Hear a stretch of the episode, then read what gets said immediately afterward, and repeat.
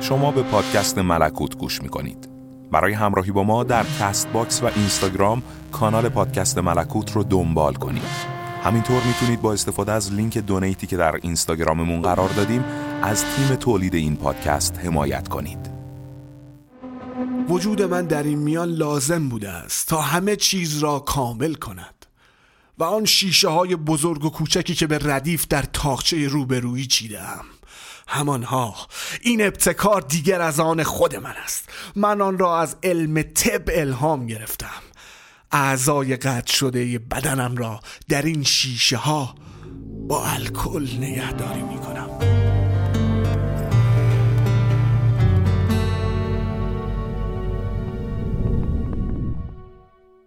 روز ششم.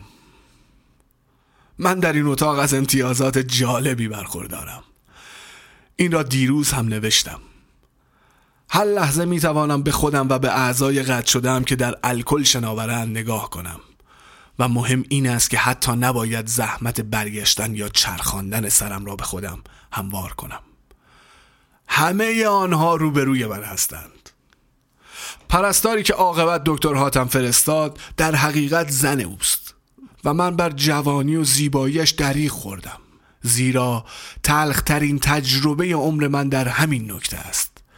چرا دکتر حاتم مخصوصا می‌خواهد زندگی جوانها را تباه کند؟ این چه شهوت و حرس موحشی است که او را وامی دارد پسرهای جوان را گمراه کند زنهای جوان را به بدترین بدبختی ها و پستی بکشاند. اما باید ساکت بود. چرا باید پیش از موعد خودم را به دکتر حاتم بشناسانم؟ او قاتل واقعی پسر من است و باید تلخ ترین عذاب ها را به کیفر جنایتش بچشد. روز هفتم. باز به یاد سفر مغرب افتادم. من تنها و خسته در کالسکه هم درباره عمری که گذرانده بودم میاندیشیدم. حتی در حضور شکو هم تنها بودم. می‌دانستم که نوکرهای وفادارم به دنبال کالسکه سیاه هم راه میپیمایند و اربابی را که نیم دیوانه است و تصمیم به چنین مسافرت غیر معقولی گرفته و بدون احتیاج هنوز آنها را در خانه خود نگه داشته است مسخره می کنند اما همیشه در تصوراتم در خیالم و بران طرح سمجی که در مدخل قصر به درون ذهنم خلیده بود یک نقطه سیاه درخشان و متحرک وجود داشت. این نقطه سیاه مزاحم که مثل مگسی در روح من دور می‌زد اندیشه کالسکهی بود بزرگتر و سیاهتر از کالسکه خودم و خالی تر و تنها تر و غمانگیزتر از آن که پیشا پیش همه ما می‌رفت و سورچی پیری آن را میراند. در حقیقت همه ما در همه سفر به دنبال آن کالسکه بود که حرکت می کردیم و نه به سوی مقصدمان. همان کالسکهی که نش مومیایی شده فرزندم در میانش درون تابوت چوبی خوبی به اطراف می‌خورد بالا و پایین میپرید و لابد مثل شکو چرت می‌زد. این مغناطیس بود که مرا به سوی نامعلوم می‌کشید. صدای زنگوله ها در فضای بیابان میرخسید و من فکر می‌کردم و فکر می‌کردم که آیا همیشه تا ابد تا مغرب در همه مکانها و زمانها. آیا همیشه باید این نش ساکت و مرموز را تعقیب کنم؟ بعد در مغرب خانه کوچکی خریدم. معصومانه میاندیشیدم که اگر در یک خانه معمولی زندگی کنم و با همسایه هایم هشت و نشت داشته باشم و حتی خودم برای خرید به بازار بروم می توانم فراموش کنم و فراموش کنم و از وسواس ها و کابوس هایم رهایی یابم. نش پسرم را در اتاقی در دوردست گذاشتم و خودم در اتاقی معمولی و آفتابگیر ساکن شدم. آنجا یک ده زیبا و با تراوت بود که مردم پاکدل و ساده ای داشت. آنها به هر ترتیبی که می توانستند می‌خواستند این غریبه اعیان را تماشا کنند. بچه های پا برهنه و بیمار از درختها بالا می رفتند و با حیرت به من خیره می شدند. زنها سرک میکشیدند و مردها آهسته از بامها دزدانه به خانه نگاه می‌کردند. برای آنها من بدبخت ترین مردم بودم. زیرا پول داشتم و دست و پا نداشتم. و خیلی زود شایعات فراوان همه این چیزها را به اضافه جزئیات زندگی من که معلوم نبود ساخته کیست در سرتاسر سر ده پراکنده کرد. مردم ساده و بیخبر ده گمان می بردن که نقص من مادر زادی است.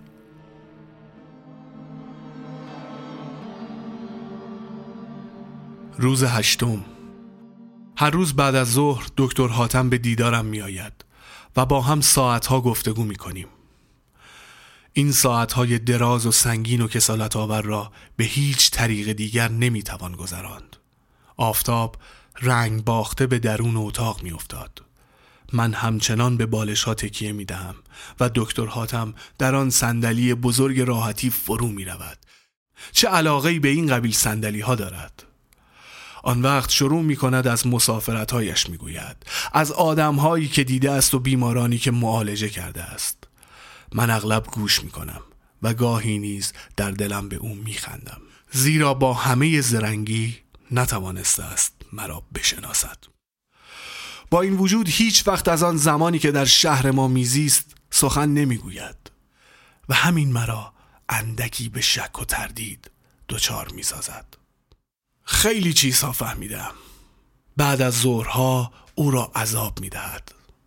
نمی‌داند چه کار کند و چطور این همه لحظه های پوچ و خالی را تحمل کند. شبها خوابش نمی‌برد و وقتی به خواب می رود کابوس های وحشتناک به سراغش می آید عجیب است در تمام این چیزها من هم با او شریکم. هیچ وقت نمی توانم فراموش کنم که یک عمر با این دردها و شکنجه ها زندگی کردم و تصور اینکه باز هم باید نفس بکشم و زنده باشم مثل باد زمستان میلرزاندم. صبحها همیشه تا ساعت ده در خواب بودم. خواب. اما این آرزو را هم به گور خواهم برد که حتی یک شب مثل مردم عادی مثل کارگران راه دهقانان و باربران بتوانم بخوابم. شبها را با بیدار شدنها و خواب دیدنها و از خواب پریدنها سهر می کنم دیگر قرص های خواب آور هم هر قدر قوی باشند به فریادم نمی رسند و آن وقت وقتی سپیده می‌زند اندکی راحت می شدم و از شنگال خیالم و خاطراتم رهایی می یابم ساعت ده صبح بیدار می شدم و تا ظهر همچنان در بستر می مانم باید رویاها و کابوس های شب پیش را نشخار کنم. نشخار می کنم و گاهی اشک می ریزم ظهر چیزی به اسم نهار می خورم شکو مثل سگ مرا دوست می دارد و دورو برم می پلکد آهسته به درون می خزد و سینی غذا را روی تخت خواب می گذارد و دهانش را باز می کند و. بعد با چشمان ملتمسش خیره به من نگاه می کند من در زیر نگاه های محبت آمیزش که همچون خنجری در دلم کارگر می شود آهسته غذایم را می خورم و با خودم می اندیشم آیا این همون شکو است؟ هموست که من روزی زبانش را بریدم. هموست که از من مثل کودکی پرستاری می کند و آن وقت عصبانی می شوم احساس می کنم که شکو مسخرم می کند و با این کارها دستم می اندازد اما از دست من دیگر چه برمی آید وقتی که ناسزا گفتن و کتک و شلاق زدن و زبان بریدن هم نتوانسته باشد او را ولو اندکی اذیت کند و به درد کشیدن و ناله کردن مجبور سازد. اینک بعد از ظهر فرا می رسد وقتی شکو سینی غذا را بر می دارد و باز دور و برم می لولد و بو می کشد و همچنان که قوز کرده و سرش را در لاک خود فرو برده است بیرون می رود به خودم می آیم و به در نگاه می کنم مثل اینکه انتظار دارم بعد از ظهر مثل دیوی از راه برسد. آنگاه دلهوره ها آغاز می شود دلم می گیرد استراب به هیجانم می آورد اشک چشمم را می سوزاند بی آنکه فرو ریزد. می خواهم فریاد بزنم و فرار کنم. به کسی و به جایی پناه ببرم. اما چه کس پناهم می دهد نه دوستی دارم نه خیشاوندی و به ناچار در خود فرو می روم و بر اعصاب کوفتم فشار می آورم و در دلم می گریم استرابم را فرو می خورم و خاموش و بی حرکت ساعتها و ساعتها به در و پنجره خیره می شوم و اندک اندک چیزی در خیالم شکل می گیرد قطره هایی قلیز و کشدار به آهستگی و سنگینی درون شیشهی فرو می چکد آنها را می شمارم و می شمارم زیرا می‌دانم که این همان بعد از ظهر شوم است. همان ساعتهای بلا تکلیفی و در بدری و بی پناهی و بی کسی و تنهایی بعد از ظهر هاست که در مقابل چشمان سوزان و ملتهب من از دنیای نامرئی به سوی زمین سرازیر می شود در یکی از همین بعد از ظهرها بود که وسواسی مهیب روحم را در هم فشرد. باید پسرم را بکشم. روز نهم او را در اتاقش یافتم. یک رب از نیمه شب میگذشت. تازه از پیش فیلسوف و شاعر ناشناسی که مدتها با وی دوستی می کرد و مریدش شده بود برگشته بود. چراغ اتاقش با نوری خیره کننده میسوخت. در بیرون همه جا برف میبارید. و سرما هر چیز را یخ می‌زد. طوفان در دالانها و راهروهای پیچا پیش قصر میپیچید و هوهو می‌کرد. ساکنان قصر مدتها بود که به خواب رفته بودند. من فانوس را برداشتم و از اتاق بیرون آمدم. شکو ناگهان مثل سگی بی صدا جلوی پایم خزید و سایش را روی زمین پهن کرد به او اشاره کردم که برود بخوابد و او اطاعت کرد.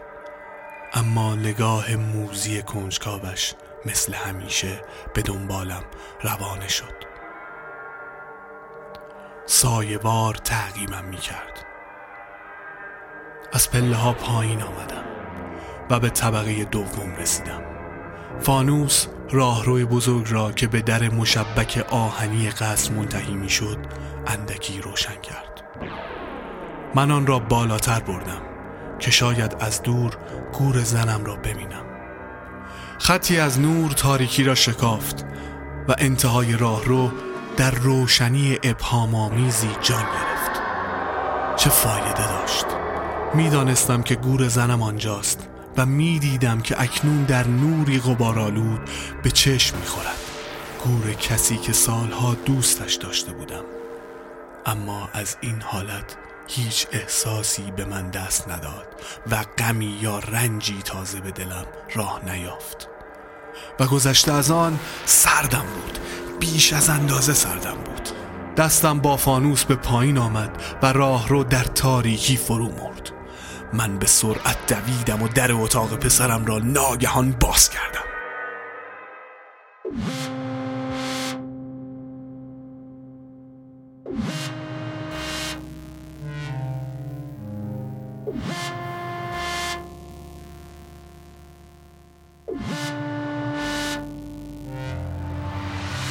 صدای منو از ملکوت میشنوید. برای همراهی با ما لطفا در اپلیکیشن Castbox پادکست ملکوت رو subscribe کنید و عضو کانال بشید. همینطور صفحه اینستاگرام ما به آدرس ملکوت underline پادکست رو دنبال کنید تا راز ملکوت رو از دست ندید و از اجراهای زنده و اپیزودهای جدید ما با خبر بشید. پادکست ملکوت محصول یک کار گروهیه که برای شما انجام شده و بدون اجبار به پرداخت هزینه در اختیارتون قرار می‌گیره. هرچند شما هم می‌تونید برای حمایت مالی از پادکست از لینکی که در اینستاگرام قرار دادیم استفاده کنید.